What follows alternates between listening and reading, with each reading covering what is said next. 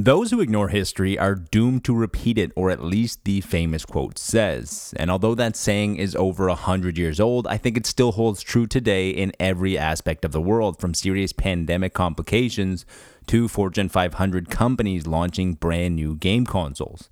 And as we are on the cusp of a new gaming generation, I think it's time to see if over 20 years of developing, testing, marketing, and selling consoles can help Microsoft emerge the victor when this generation is over 7 or 8 years from now. So how did Microsoft even get to this position as a company that developed operating systems and productivity programs? Microsoft didn't want to make a venture into console gaming on their own. Instead, they wanted to partner with Sony to collaborate using their combined expertise in gaming and technology. Now, Sony, having been recently scorned by Nintendo about partnering, wanted nothing to do with Microsoft, and Bill Gates was very concerned that the gaming consoles would take over as the home PC, endangering their position, and felt necessary that they enter the gaming market. Microsoft, with their vast experience in tech, understood what a monumental task that it was and didn't even want to produce the Xbox in-house. Microsoft courted many different manufacturers and pleaded with them to create the Xbox, but no one was interested because they understood the costs associated with this endeavor.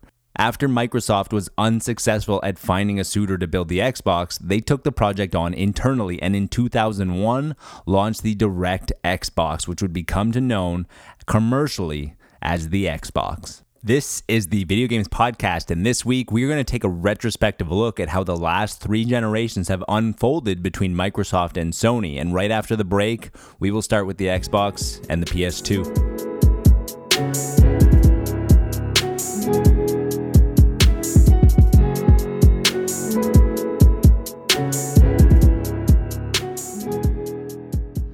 When the original Xbox released, PlayStation was already on their second hardware iteration. The PlayStation 2 had been available for almost a year, and it was already a smash hit. The PlayStation 2 also embraced the emerging technology that was DVD, the first true successor to VHS since it launched in the 70s. The cost of a DVD player around that time was about the same price as a PlayStation, and Sony easily sold a few extra systems to people who would only use it for the movie functionality.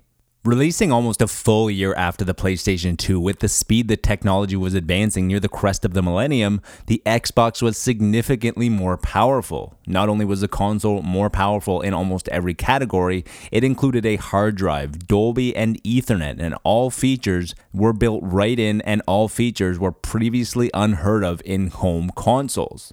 It wasn't all better, as the original Xbox did come with a DVD drive, but also for legal reasons with Dolby, it required an adapter in the form of an IR blaster and an awkwardly small remote to make playback work, and at the cost of an extra $20 or so.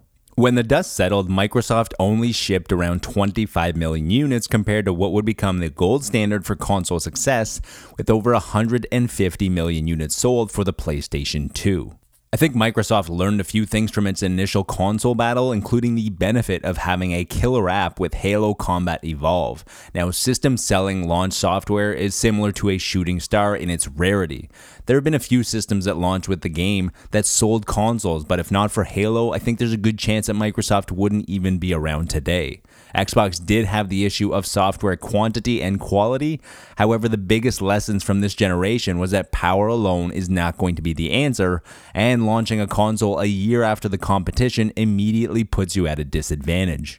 When Microsoft launched the original Xbox in 2001, they were already a year behind the PlayStation 2, which also had the benefit of creating a library of games over the first year and then constantly building on this lead. By the end of the cycle, the PlayStation 2 had almost 4,000 games compared to around 1,000 for the original Xbox. And Microsoft knew that it needed a fresh start and launched the 360 just 4 short years after the original Xbox. And considering that the 360 launched a full year ahead of the PlayStation 3, The technical specs were fairly similar, which is quite impressive for the Xbox, based on how quickly technology was evolving during the early 2000s. Microsoft lost plenty of money on the original Xbox, but they had no choice. Unless they priced it at $299, they needed to compete with the PlayStation 2.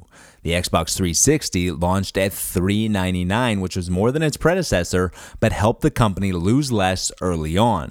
Sony, on the other hand, launched the PS3 at a staggering $599. This incurred a much greater loss per console than Microsoft did, but both of these companies understand that the systems are loss leaders.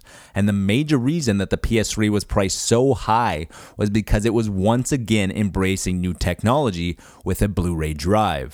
Microsoft unfortunately embraced the competition by offering a standalone HD DVD player, but as we know, within a few years, that lost the battle and Blu-ray was the only option on the market. Sadly, Microsoft and the Xbox 360 were not able to outsell the PS3 by the end of the era, though many think it did. A major problem was that the Xbox 360 didn't have a Blu-ray player, which was quickly becoming the new normal.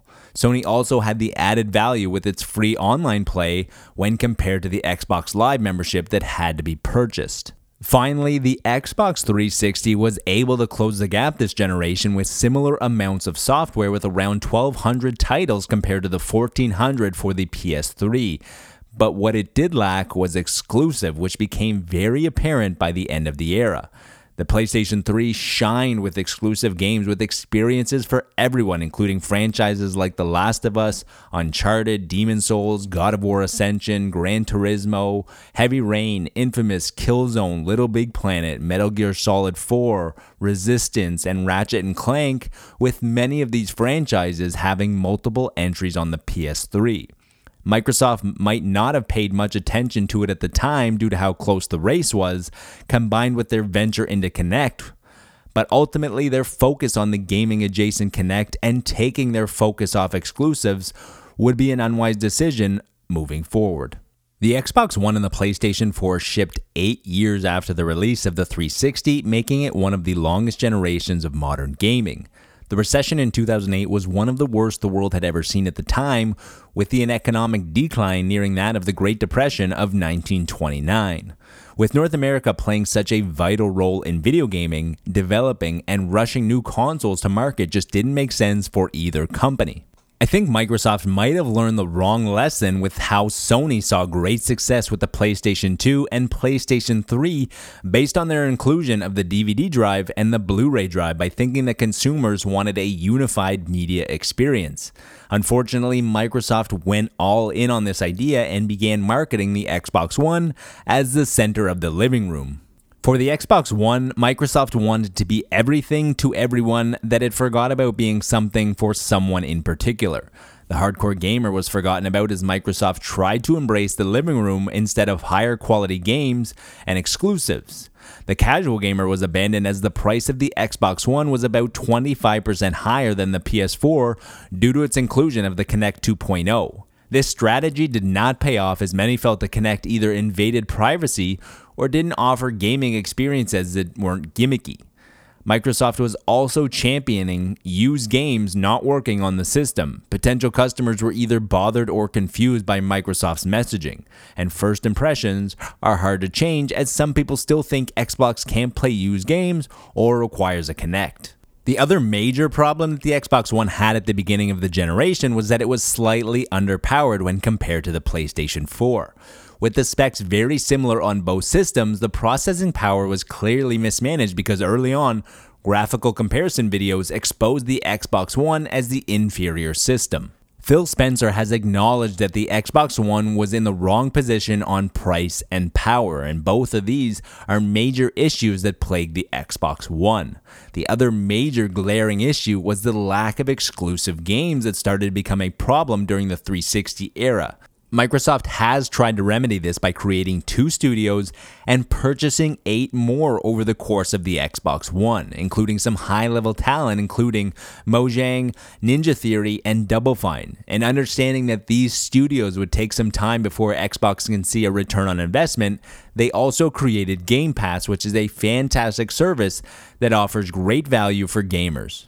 Essentially, Xbox has lost all three generations to PlayStation, and as bad as losing can be, Microsoft did pretty well in its own right every single generation and learned valuable lessons along the way. And these lessons, they can hopefully take these and give them the edge for the first time in 20 years. With the original Xbox, power means nothing if you don't have the games to take advantage, and you can't release a year after the competition. The Xbox 360 showed Microsoft that being the cheaper and earlier console doesn't always make the difference, as you still need to provide the consumer with added value in exclusive games and services. And finally, with the Xbox One, Microsoft learned that gamers want exclusive games and they want the best system for the price. If you are priced higher than the competition, then you better have the technology to justify it, as the PlayStation 3 did with the inclusion of the Blu-ray. Microsoft learned multiple times with the Xbox One that people are happy to pay for a premium product as long as it has the quality. The cost of the Xbox Elite controller was almost triple the price of the standard controller, but it was built very well and offered premium benefits. Now, not only did it sell well enough to be considered a success, but Microsoft followed it up with the Xbox Elite 2.0. Microsoft also doubled down on this premium theory with the introduction of the Xbox One X, a mid-cycle refresh offering that played all the same games as a launch Xbox One could, but just offered some premium features that people opted to pay for. With 20 years of knowledge and quickly approaching holiday 2020, can Microsoft finally take what it has learned and turn the tide this generation with the release of the Xbox Series X? That is where we will put a pin in this conversation for now. I hope you enjoyed it. I hope you learned something, and I hope you're as big of a fan as both Xbox and Sony as I am. I always love seeing the competition between these two companies and how they are constantly pushing each other towards greatness. If you enjoyed this episode of the podcast, then please consider subscribing if you haven't already. And please remember that gaming is a great form of escapism and enjoyment for most, so be nice to your fellow gamer, and more importantly, be nice to your fellow human.